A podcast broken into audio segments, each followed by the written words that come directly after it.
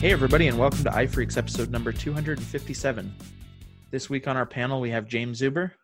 Hello from Minneapolis. I'm Andrew Madsen in Salt Lake City, and we have a special guest today. Marc, why don't you introduce yourself? Hello, I'm Marc Kerstein. I'm from London, in England. What do you do, Marc? Uh, so I'm a app developer, um, but primarily for magicians and the market, uh, the, the magic market in general. Yeah, so uh, this is a niche market, which is kind of something we're going to talk about um, apps for niche markets. But you make an app for you make apps for magicians, which is certainly a niche market. And you were telling me before the show that you pretty much make your your living doing that. Um, how long have you been how long have you been uh, making apps for magicians, and and how long has that been sort of your main thing? Right. So uh, since about 2013, I started making apps for magicians. About full time, maybe a, a year later. Uh, and I suppose it kind of splits between the two. It's, I, I mean, it's either making stuff for the general market of magicians, for anyone who kind of wants to go ahead and, and buy stuff, or for maybe a specific project directly for someone, uh, consulting work kind of thing. Now, are these apps for people that want to learn magic tricks? Are these for professional musicians? Are these for like massive productions like David Copperfield, or what? Tell us about these apps. Yeah, so so uh, yes, it's a good question. They vary. Um, it's probably a weird concept to someone who's not a magician as to what the marriage of tech and magic would look like.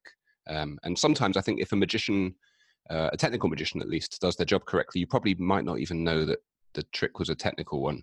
Um, uh, D- David Copperfield uh, has some tech in his show, um, specifically um, and some app magic at the beginning of his show. If, if, you, if you've seen his Vegas show recently, uh, it begins by getting everyone to email him and uh, there's certainly some kind of technology element involved quite a you know overt use of phones. Um, so sometimes big projects. I've spent a few years working for david blaine uh, over in new york and then we went to la um, and also smaller little things so things of people who just kind of want to download an app from the app store and, and learn a trick and be able to perform that to their friends. So you do both though apps that are actually used in magic performances and then you know smaller things? Yes absolutely both and and so some of the apps would be a full-fledged magic trick that itself it would teach you and give you the functionality to perform the effect um, but i also do apps that are just the method for a trick so um, the trick might be with analog props or with something else um, but it might just be kind of a methodological thing that is taking advantage of, of an iphone or a kind of server based bit uh, to, to achieve the intended effect um, what's your what's your background performing magic? Uh, background in magic. I, have been doing magic longer than I've been doing anything else. So it was when I was four years old. My my uh, parents bought me a, a, magic set. There was a magician here in England called Paul Daniels. I don't know how famous he is in the states, but it wasn't too long before David Blaine had his first street magic special on TV, and they bought me a magic set. And I was hooked ever since. When I realised how cool it made me look at school to my friends. Um, but yeah, I did I did that with in terms of magic, uh, in terms of tech stuff. I went to university. I, I, studied maths or math, as you might call it over there, uh, computer science for my masters, and so the, the marriage of the two is quite natural for me. Well, you've got me beat. I, I my my uh, there was a magic shop not too far from my house when I was a kid, and um, my parents signed me up to take magic lessons uh, when I was five, and so I took actual magic lessons from a magician there, and um, unfortunately, I kind of dropped it. And by the time I was a teenager, I was not really as interested anymore. But uh, I, I kind of that's you know you know how you look back on life and you think, uh, I really wish I had stuck with piano, or I really wish I had stuck with you know some sport I played. Or right. Magic. Right. Magic is that for me. It's it's not too late, I'd say. I know a lot of people who get into it later in life, or, or kind of. I meet a lot of people with similar stories.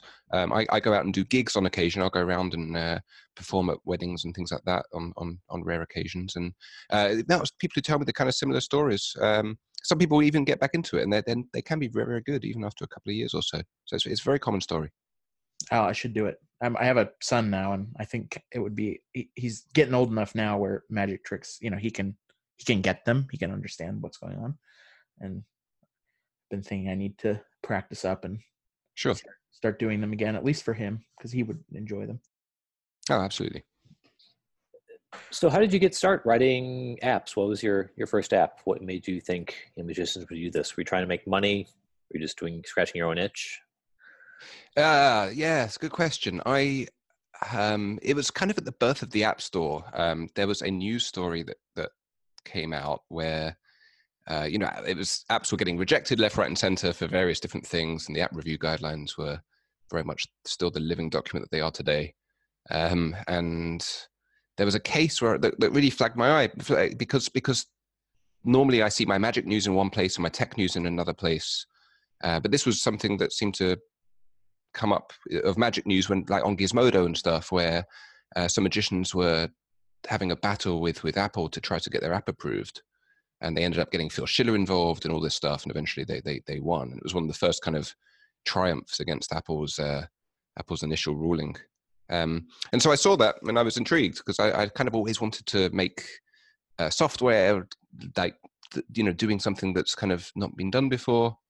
Um, and I didn't really consider it. So I think I saw that back in about 2009 or so, 2008, 2009. I think that story was. It was about Theory 11 uh, Rising card app, which is a pretty good. It's a, it's a great little trick to show your friends. It's like a, a card rises from the deck on, on an on-screen deck. It's, it's a pretty cool uh, effect. So yeah, I saw that. Started making an app for a friend of mine who um, whose developer left him for some reason or another. Didn't uh, take on version two of of his product, and um, I made that for him. I, I didn't do a very good job because I, I told him I've never made an app before, but for some reason he trusted me with the job. Uh, so I, I never was formally kind of trained as a software developer, but I kind of started learning since then. So what was the process like from, you know, not really knowing how to code, having some, you have some technical background because you studied math, maths. Yeah, right. So what was it like to go from that to actually making money and making a living? Like how did that process go? Um, yeah, it's, uh, slowly, I think. And it, it was never, there was never intentional steps that I took to kind of get here. And I still very much feel like an amateur. You, you, I mean, I, I listen to uh, iPhreaks, and I always hear things, and I'm like, yeah, this is. I'm often way out of my depth with stuff, so I, I feel like I'm still learning. Um, but I suppose I suppose everyone feels like they're still learning to a point. So how how did it go? I I, I think it's one of those kind of learning by doing things. Initially, I was kind of sitting down with notebooks and trying to absorb any kind of tutorials and anything I could find, and reading docs and and doing kind of the traditional stuff. And but but I think there's something to be said about doing that kind of really helps you absorb information quicker. So the more things I did, the more kind of ideas I had. Um, Magic hasn't got a huge history with with software. Um, there's there's loads and loads of card tricks, but there aren't many kind of software based tricks. There's there's a few. There's probably more than you might expect, but it's it's not such a huge uh, huge kind of untapped market. There's, there's still quite a lot of work that has been done uh, sorry, there's, there's, there's not a, a loads of work that has been done to the point that you know you can kind of let your creative juices flow and think, oh, that would be quite good. So I had like a, eventually kind of built up this library of really badly coded um, magic apps that um, yeah, I, I kind of kept doing it and kept doing it and, and got to a point where I think I can make something that I'm quite proud of. Um, that's cool. So how do you make the jump from making enough money to, you know, quit your proverbial day job or whatever you're doing before? Right. So I, when I first made um, the first magic app for myself, so I, I made an app for a friend at this point. Uh, I made I made an app for myself for for, for general sale, but for myself that, that was on the App Store. And I realized there was actually quite a lot of interest in it. I think more and more magicians were getting phones. Magicians like to carry around cards, but ideally you'd want to carry around more everyday prop. So if you had something that's A, always on you, and B, was natural to its environment, not like a silk handkerchief or something that's quite clearly uh, got the intention for a trick, then it's, it's going to be a kind of, you know, a, a, useful tool for a magician to have. And so it was only when I realized the popularity of the first effect that I created that I thought maybe there's, uh, maybe there's something to this. And so eventually I realized I, I was, I was working in a bank um, after university and I, really didn't enjoy it too much. So it was I, I kind of left thinking I can perform magic full time, which I, I, I, also wasn't a huge fan of doing. Um, but doing this on the side kind of proved good, and and given that you know I've I've since worked with quite a few uh, uh, prolific magicians, was also quite useful. You know, going and learning more magic from doing it as well, and learning more kind of what people might want at the same time being able to work on my own stuff on the side. Um, really helped to to let me kind of retire from full time work at least. Okay, very cool. Now, are you advertising this? Uh, is it spread by word of mouth? Like, how how would a, a magician somewhere halfway across the world find your app and say, "Hey, I want to buy that"?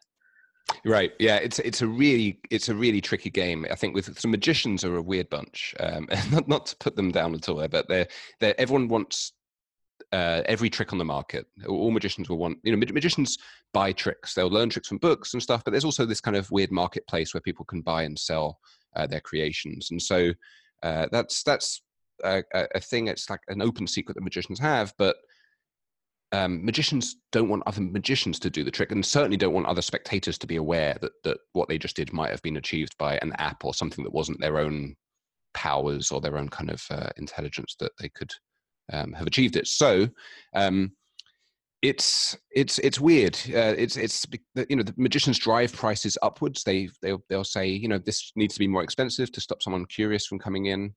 Um, but you can't segregate an audience on the app store. So if you put something on the app store, you can't say this is only going to be for magicians. So I can't go ahead and advertise uh, my work to people who aren't magicians easily.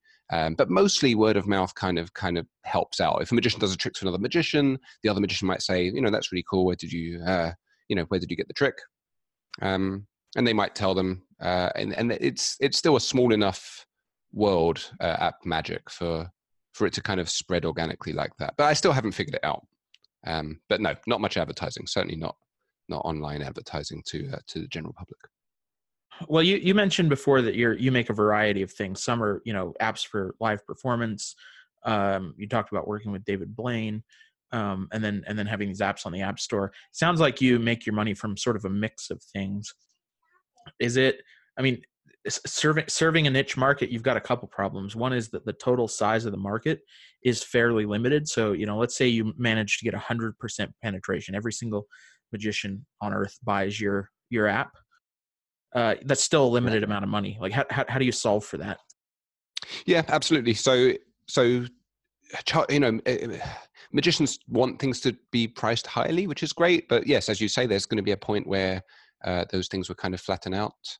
Um, I'm starting to try to see if subscriptions work. Traditionally, magicians, when they purchase a trick, they'll be paying a set fee for something, and given that I mean, I suppose there's two frames of, of mind when you're buying an app trick. One is that you're buying an app, and the other one is that you're buying a trick. And I think magicians still see them very much as tricks, and tricks they're very much used to buying um, for a one-off fee. And so I'm trying to figure out subscriptions. At the moment, I'm simply giving people the choice. They can either uh, pay a one-off fee to have the functionality within an app for life, um, or they can pay me a significantly smaller fee and, and, maybe pay monthly or yearly for for something. So I'm still trying to figure that out. Um, coming up with new ideas, often trying to come up with new apps. It's quite tricky uh, to do so, not because the ideas are necessarily too hard to think of, but having to deal with App Store review for for some things is, is always a little bit of a challenge. Um, and then I suppose on the on the other side, I've got consulting work, which always kind of uh, takes me over. The two play into each other quite nicely. If I come up with an effect with a magician perhaps for a TV show or a live show. Um, maybe it won't be something that is used on the show, but it might be kind of possible for me to go ahead and release that to magicians in general. So there's always kind of options and things always kind of being developed. Uh, tell us about the effect you're talking about. Like, what would be an example of something you would develop for with another comedian? Uh, yes. So it it really really varies, and it's going to be tricky for me to say it's, it's going to be one of those things where the more insightful stuff would be kind of surrounding the tricks, but I might not be able to say too much about the tricks themselves. But it, it, it's really kind of, um, I don't know, uh, cl- classic effects. So, so there's a few categories. Classic effects where maybe they get, kind of get digitized. Um, so there's a, there's a kind of effect where someone thinks of a word from a book, uh, and the magician can kind of read that person's mind and tell them what word they're thinking of. Um, so maybe there's some uh, benefit to instead of it being from a book, but maybe it's from I don't know Wikipedia or from the internet or something. So you go ahead and search for anything on Wikipedia. Think of any word on the page. Uh, simply think of that word. I'll tell you what the word you're thinking of is and uh, and, and what page you're on and all that kind of stuff. So so th- like modernizing classic plots is one category of tricks. Um, there's there's tricks like pulling stuff out of screens that a lot of magicians do very well. I'm not a huge fan of that stuff. I, I think it's perhaps a little more uh, apparent as to what's going on, but it's quite nice visual eye candy. But that certainly is another category of, of effect that magicians might make. Um, uh, but a variety of stuff, a variety of stuff. It's it's it really depends kind of what the need is, and like like I say, there, there are also tools that could be used, and and I've I've done a little bit of work with custom hardware um, for things like you know even if it was like a card trick or something where you don't expect there to be too much uh, going on in terms of uh, in terms of technology. It, you you might be surprised when you learn some of the methods. Do you work with anyone else to come up with tricks? Um, if I'm working on a TV show for uh, someone, I'll work with the magician themselves. They'll have other consultants in uh, on occasion who, you know, sometimes will talk about different ideas for effects with. Um, sometimes, uh, if if it's for myself, I tend to work very much alone, which is, um, well, it, there's there's also a weird thing of of input method of of if there's an effect that requires somehow the magician to secretly code into the to the app uh, what card someone's thinking of or what word they're thinking of or something like that. Um, some magicians have already developed other effects with uh, uh, the, the, the very very different effects, but but have a really kind of good way, a good sneaky way of getting that word or getting that card inputted into the app.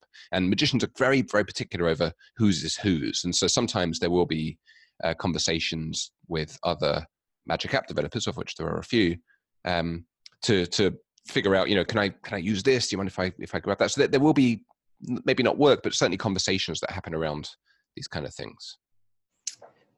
So, what are some challenges you run into? You know, making the the bigger apps that might be for a big big production.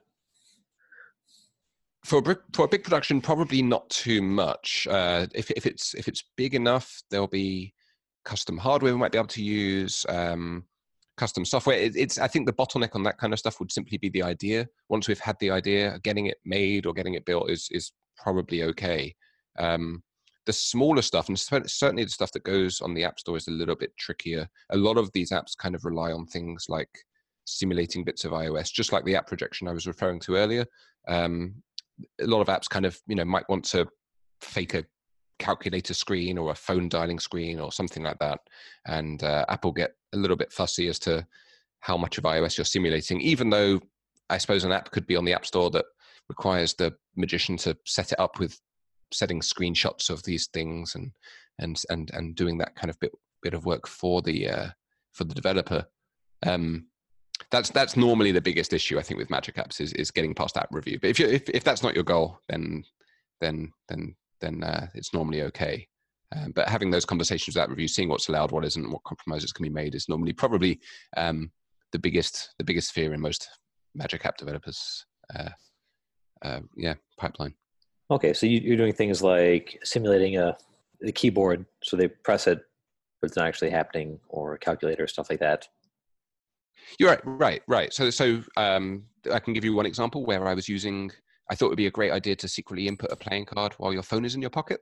And one great way of doing that would be to use the volume buttons because you can't really put your hand in your pocket and touch the screen. It's far more fooling if your hand is kind of dangling by the side of your jeans, for example, and kind of hitting those buttons while your uh, while your phone isn't in sight. Um, uh, and Apple uh, weren't a big fan of the volume buttons being used for anything other than volume. This was before I think Camera Plus used VolSnap, as they called it, to let the volume button take a photo. I think they got rejected for the same reason. And then Apple later kind of budged and said, okay, you're allowed to use the volume button if you're taking a photo. Um, so there might be little things like that, simulating things, or uh, I don't know. It, no, normally these things kind of rely on a little thing. I, I had an app on the App Store which um, lets you, uh, you apparently you're dialing a number into dialer screen, and it looks like it's calling one number, and when you put the phone to your ear, it actually hands off to the real phone app and starts calling another. So you can apparently dial any number, and when you put the phone to your ear, you're, you're, you're calling another number. Um, and it also would spit out a contact. It would save a contact in your, into your into your contacts, where the phone number that you type in is the name of the contact, and the number of contact is the real number that you want to call. So even when it transitions to the real phone screen, it would look like you're calling the um, the number that was dialed into the screen. Uh, and that was fine, I think, up to iOS nine and then Apple uh, made it. I think there was that case of an app that, was, or, or, a script on a website. I think it was a, a bit of JavaScript that was um, calling 911 on a loop, and so Apple did a software update. I think it was 9.1 that stopped apps from being able to um, uh, uh, call numbers without without propping up a, a system UI dialog. Um, and that was for apps and for websites. So that also broke my functionality for the app seamlessly being able to transition over to the real phone app. Um, and then for some reason they let that go in iOS 10. I think in iOS 10 or maybe iOS 11, uh, you could pass over to the phone app seamlessly, at least if from another app. And then back with iOS 12, that dialogue's come up again. So, so my, my um, it's annoying because you know this doesn't just affect people who've already got uh, people new customers. It also affects people who've already got the app as well. So uh, those are those are uh, you know probably my biggest challenges. And I have conversations with Apple all the time about this kind of stuff, and it's uh, it's it's annoying, but but hey, it's the game. Okay, so we're not breaking some big expose like where the mission Magicians Guild is going to come after us for revealing all these secrets, like you know fake apps. Oh, they're not the real thing, right? Yeah. Oh no no no. I mean I mean if you search for a magic trick on the App Store, you'll you'll you'll find more than what I've told you. There's no, there's no um yeah yeah. It's like I say, you can't separate the audiences, and I I, I don't think I've given. I'm I'm I'm certainly not prepared to give too uh, too much method away, but in, enough to illustrate the point. I think is probably fair. Okay. Well, I want to ask another question that I could probably find by searching the App Store. You mentioned that your app magicians are still willing to pay for tricks. Uh, so what does sure. that mean? How how expensive are your apps? So uh, yeah, it's it, mine are probably not the most expensive. There are some others who value their stuff a little bit more and really ramp the prices up, like into the maybe three hundred dollar plus range. It's it's a weird position for pricing Magic apps because I think people you know, there's the whole argument, especially mobile apps that we think are going to be low price because they're smaller screens. That that certainly seems to be a notion at the moment. Um, whereas magicians would go into a shop and buy a magic trick, a physical magic trick, and might spend for a, for a pretty good tool, might spend a thousand or a couple of thousand dollars on something. Um, and for a magic app that can kind of replicate a similar functionality, it's kind of this weird halfway house between, you know, a, a big kind of purpose-built physical tool and, and an app like Facebook that you're used to getting from the App Store for free. Um, so, so some of mine are, I think my most expensive is seventy-five dollars or something like that. Uh, some others, like I say, in three hundred dollars. So, uh, some people, you know, have made pretty good stuff, and it's maybe twenty or thirty bucks. Um, but it really varies. Really, really varies. Um, my, eh, yeah, yeah. One one of the things that that it affects is is is piracy. Magicians are um, uh, the most exclusive magic torrent uh, sorry the most exclusive torrent tracker in the world i think is a magic torrent tracker. There's this uh, uh, torrent tracker which is uh, just has loads and loads of magic tricks and loads loads of stuff. So magicians really do try to get a lot of stuff for free. I'm, I'm not trying to paint them in a bad light but but it's just um it's, it's just a fact. It's just it's just magicians torrent magic stuff all the time. So I wrote a ebook, a little PDF for magicians, and a day or two after writing it, it started getting getting pirated around.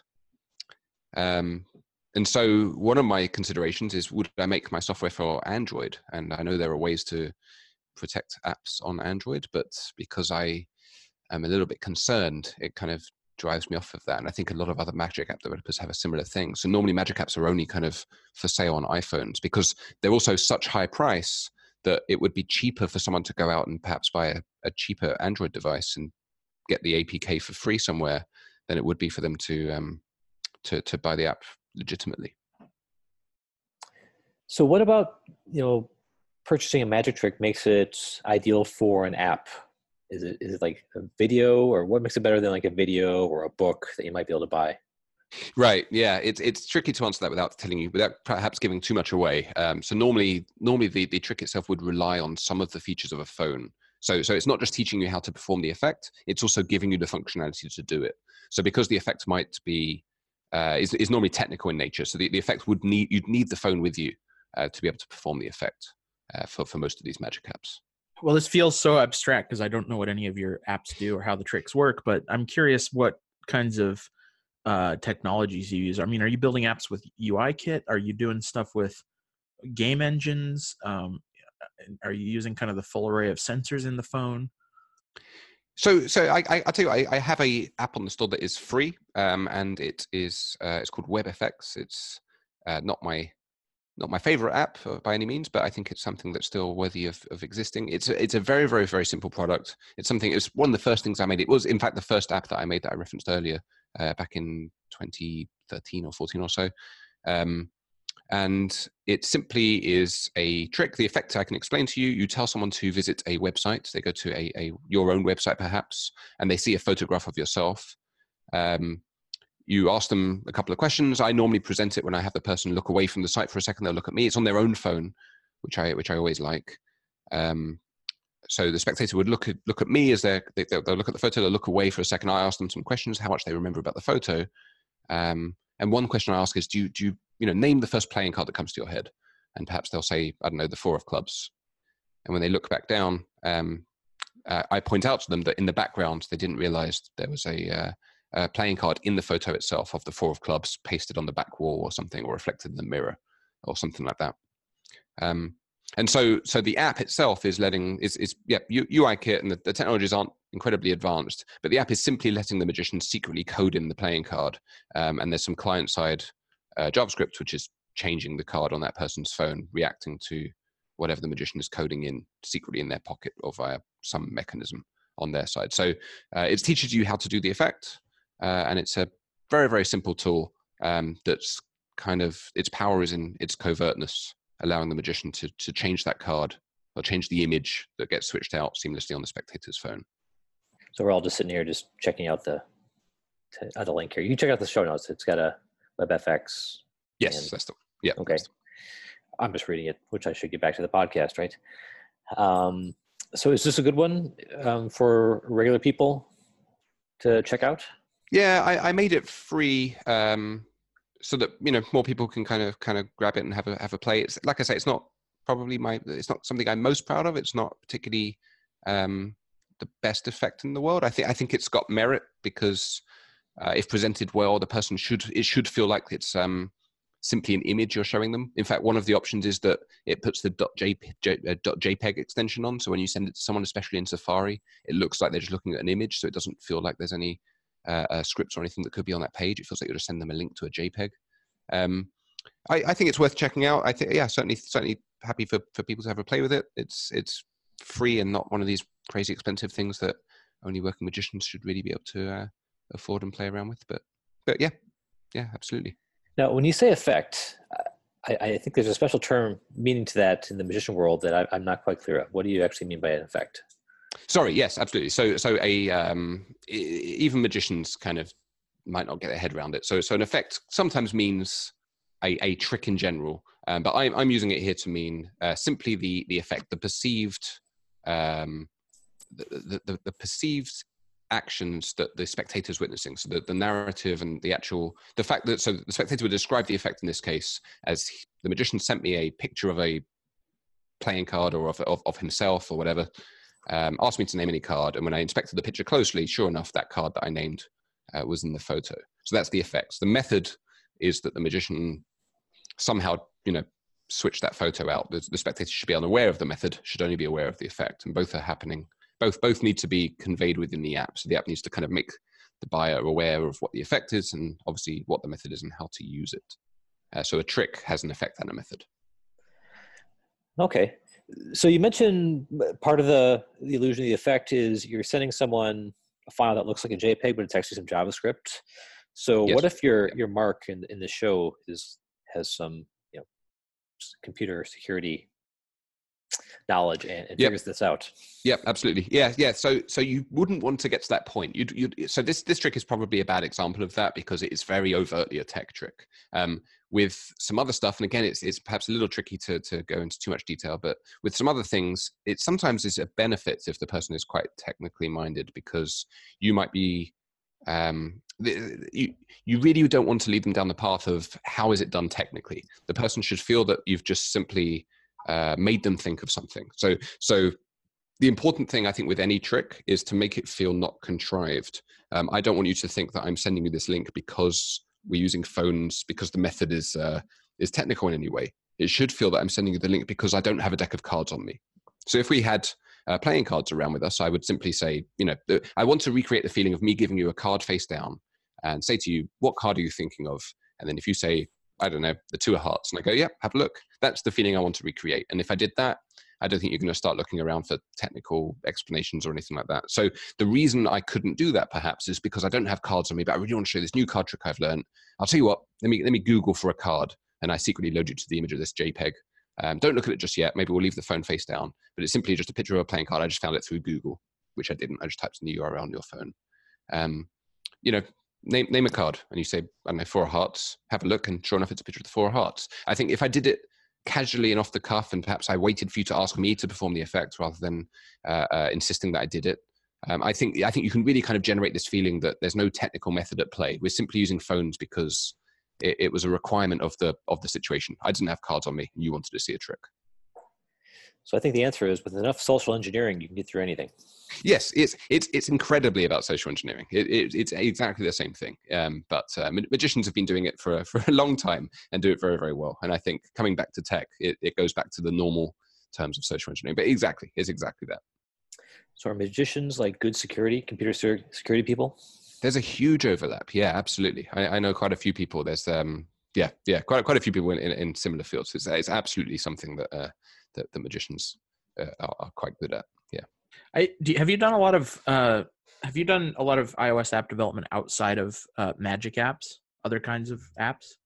No, I, I, I really want to. I think I've been um, surrounded with uh, uh, Magic apps for quite a while, and uh, I, the the tricky way to get out. It's tricky for me to get out because I'm I'm I think I know Magic quite well, um, and it's yeah. I, I, would love to. I would love to one day. I'm I'm so into the Magic scene at the moment that I don't know what else I would do right now. But um, yeah. So there, there is no judgment behind that. I wasn't suggesting you should be doing other. No, absolutely, absolutely. It's something I think very much uh, a, a lot about. Yeah.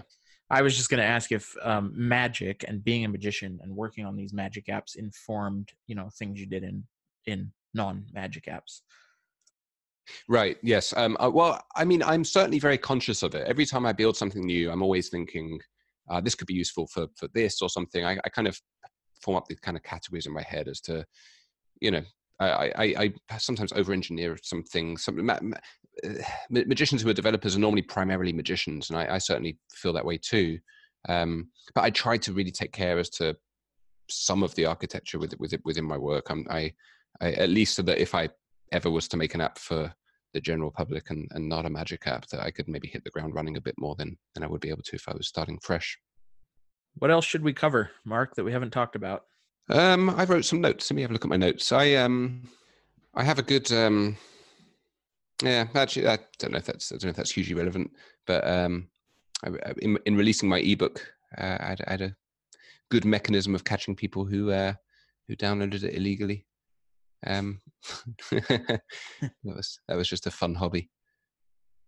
Have you? Well, piracy is not as big of a deal, I guess, on iOS. Um, Right, right. But so so this ebook was simply a PDF it, that um, uh, was was was was torrented the very next day. Oh, and, sure. Uh, I, I was going to ask if you had done anything like that in your apps, but got it, got it. Yeah, no, not as much. Like I say about the Android thing, I think that would have been a bigger problem if I, you know, when when I go to Android, I think I'd just have to kind of approach that one carefully. Um, I'm not saying that Android's a terrible system or anything like that. I just I just don't know enough about it to know how to encrypt the APKs properly and haven't ventured in it. But yes, uh, well, on iOS, I haven't done much there is also the idea that iOS users in general tend to have more money, and so I wonder. I, would be curious to know. I mean, the market for apps that are as expensive as some of the ones you were talking about uh, is is limited on iOS. I mean, three hundred dollar app is pretty unusual, um, and I bet yep. that's even more true on Android. Is my guess. Right, right, right. Yeah, I, I think I think that way too. Um, but I suspect I suspect these days you can buy Android phones for almost the same price as iPhones. So I, I don't know. I, I, I, worry that that notion might be uh, a, a, little less true today than it, than it than it was, or you know, maybe that's a good thing, maybe that's a bad thing. I'm not sure. Yeah, well, I think the issue is that there are there are you know high end Android phones that are as expensive as an iPhone, but there are not cheap iPhones that are as cheap as a right, right, exactly, Android. absolutely, yeah, yeah. Uh, one thing, one thing that could be useful. I'm sorry to hope, hope it's not too much of an editing job to to suddenly talk a bit candidly about uh, about what it is that I've noted down here. Um, I wrote a piece for a, a magic publication about.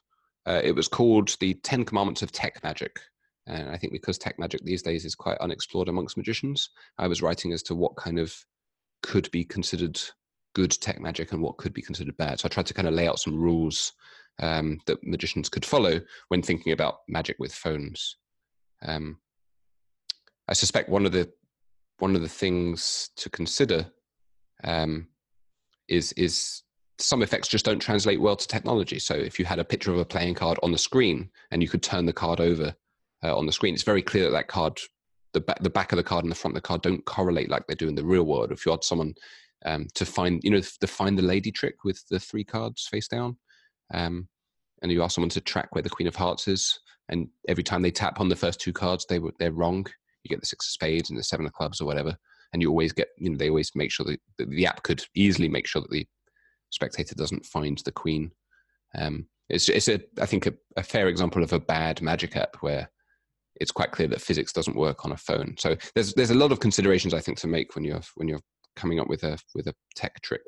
But, oh, that's interesting. Another another angle that's interesting to me is, I mean, maybe maybe it's less of a thing now than it was, you know, ten even ten years ago or something. But is there is there a lot, you know, is there a is there a feeling among magicians that um, this kind of tech magic is somehow oh i'm, I'm thinking about djs because i worked on dj software for a long time and there there's a certain class of djs who are kind of of the opinion that unless you're djing on vinyl on a turntable it's sort of not real djing you know um, is absolutely. that a thing at all that's absolutely a thing yeah there's there's a there's a huge school of thought that, that magic apps are uh, uh, are not traditional. You, I mean, if someone says they're a magician, it could mean a thousand different things. It could mean that they're um, uh, they're really good at building illusions. They might know nothing of card magic, certainly nothing of app magic, and no, no coin. Cut, you ask them to do a trick on the street, they wouldn't be able to do a thing for you. But they could absolutely call themselves a magician because they're really good at building stage illusions.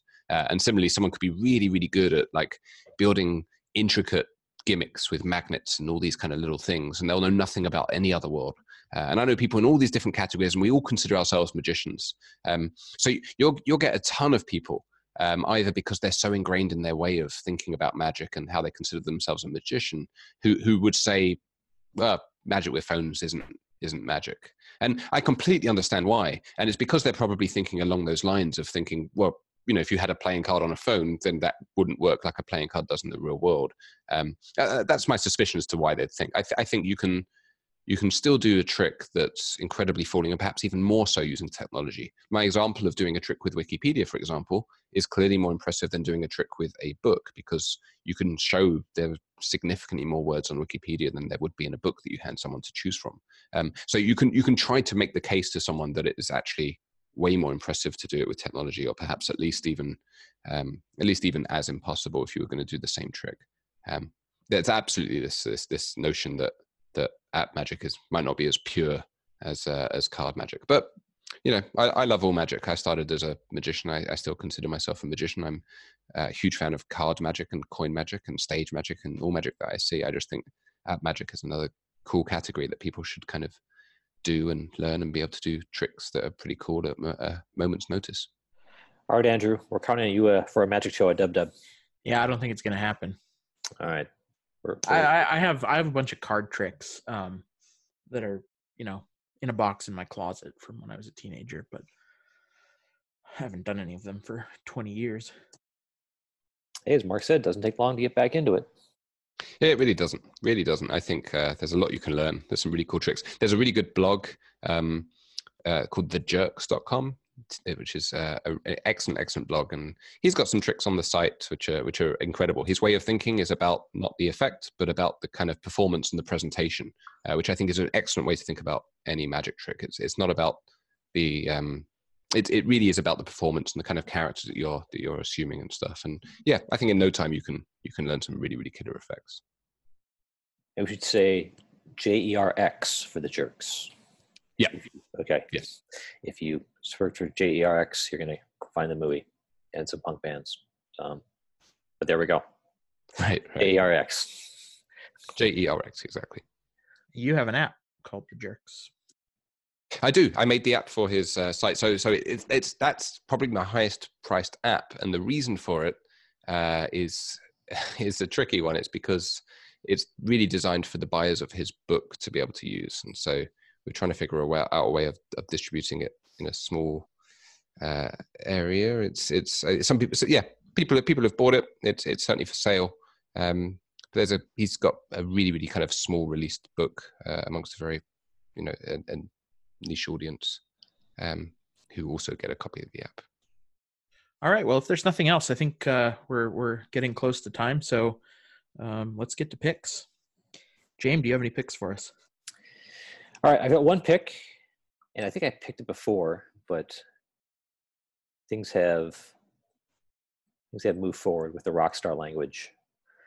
Um, you know, if you're sitting around, you want to code, or you want to want to, you want to write a power ballad. It, you know, like what are you gonna do? Like you have to choose, right? Not anymore. Um, there's a whole language which is designed to sound like a 80s power ballad like every rose has its thorn so if you want to write fizz buzz you might say if midnight taking my world fire is nothing shout fizz take it to the top um, that's part of the rock star language um, that's part of fizz buzz so if you have nothing better to do and hopefully you do have something better to do but hey if you just want to check out the rockstar language um, looks pretty cool so the specs out it's on github you can check it out yourself that's my pick. Cool. Yeah, I've seen that a couple times. It's pretty good. Uh, Marc, do you have any picks for us? So the Jerx blog that I mentioned is is excellent if you're interested in in performing magic in any way or just kind of want to learn more. I think it's a it's an excellent uh, excellent site um, that that I'm a huge fan of. It's really really funny and really great. Um, otherwise, uh, any magic show on Netflix, there's a there's a few really really good ones. Uh, the last couple of David Blaine specials are fantastic. If you last watched David Blaine in his early days, they're they're really really good. Um, I also did a little bit of work uh, with a man called Derren Brown. His last TV special called Sacrifice is on Netflix too, um, which is which is great. I make a little cameo inside it because I made the app that's used on the show too. Um, and that's probably it. Any any magic that you can watch is is is always great. And if you're interested in in app and tech magic in general, uh, that's good too. Great. I have one pick. Uh, my pick is the Try Swift conference in Tokyo. It's coming up in as we record this. It's about I don't know five or six weeks away. I'm actually going to be speaking at it. Uh, I'm pretty excited because I'm mostly just excited to be in Japan again. Uh, but the conference is also really really good. One of the things that I really like about it is that unlike uh, conferences in the U.S. or maybe even Europe, um, it's full of Japanese developers who otherwise tend to be a little bit isolated from the community in the West, the community of iOS developers in the West, mostly because of the language barrier. Um, but you get to go meet a bunch of really smart people that are out there doing cool stuff uh, on iOS, but you know you don't find them on on English Twitter or whatever. So you know if it's if it's at all possible for you to go, I certainly recommend it. And Tokyo is my favorite city in the world, so that doesn't hurt. Sounds awesome. It's great. All right. Well, thank you so much for for talking to us, Marc. Um, it's been kind of fascinating hearing about the stuff that you do because it is definitely a niche market that I haven't heard about before. Uh, talking to you and to know that somebody's you know in it, working, making their living, doing it is pretty cool. Oh, thanks so much for having me on. I hope it's been uh, insightful and, and perhaps useful to to hear about. All right. Well, with that, we'll wrap up and see everyone next week. Oh, see you. Great. See ya. Bandwidth for this segment is provided by CacheFly, the world's fastest CDN. Deliver your content fast with CacheFly. Visit C A C H E F L Y dot com to learn more.